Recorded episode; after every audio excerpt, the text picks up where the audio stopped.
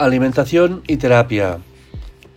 En medicina preventiva se informa y se dan consejos en el sentido de la higiene en general y sobre el contenido y efectos de los componentes dietéticos importantes, qué oligoelementos, vitaminas o, o aminoácidos esenciales deberíamos tomar, la calidad y el contenido de distintas grasas, proteínas y carbohidratos.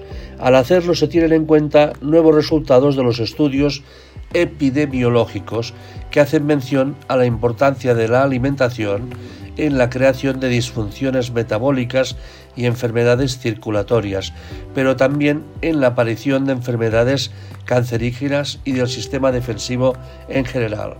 En la terapia de la alimentación se trata también el propio, el propio sistema intestinal, porque se considera probable que este también pueda ser la causa de otras enfermedades. Por eso, una dietética bien elegida es una terapia básica en muchas enfermedades, también fuera del aparato digestivo.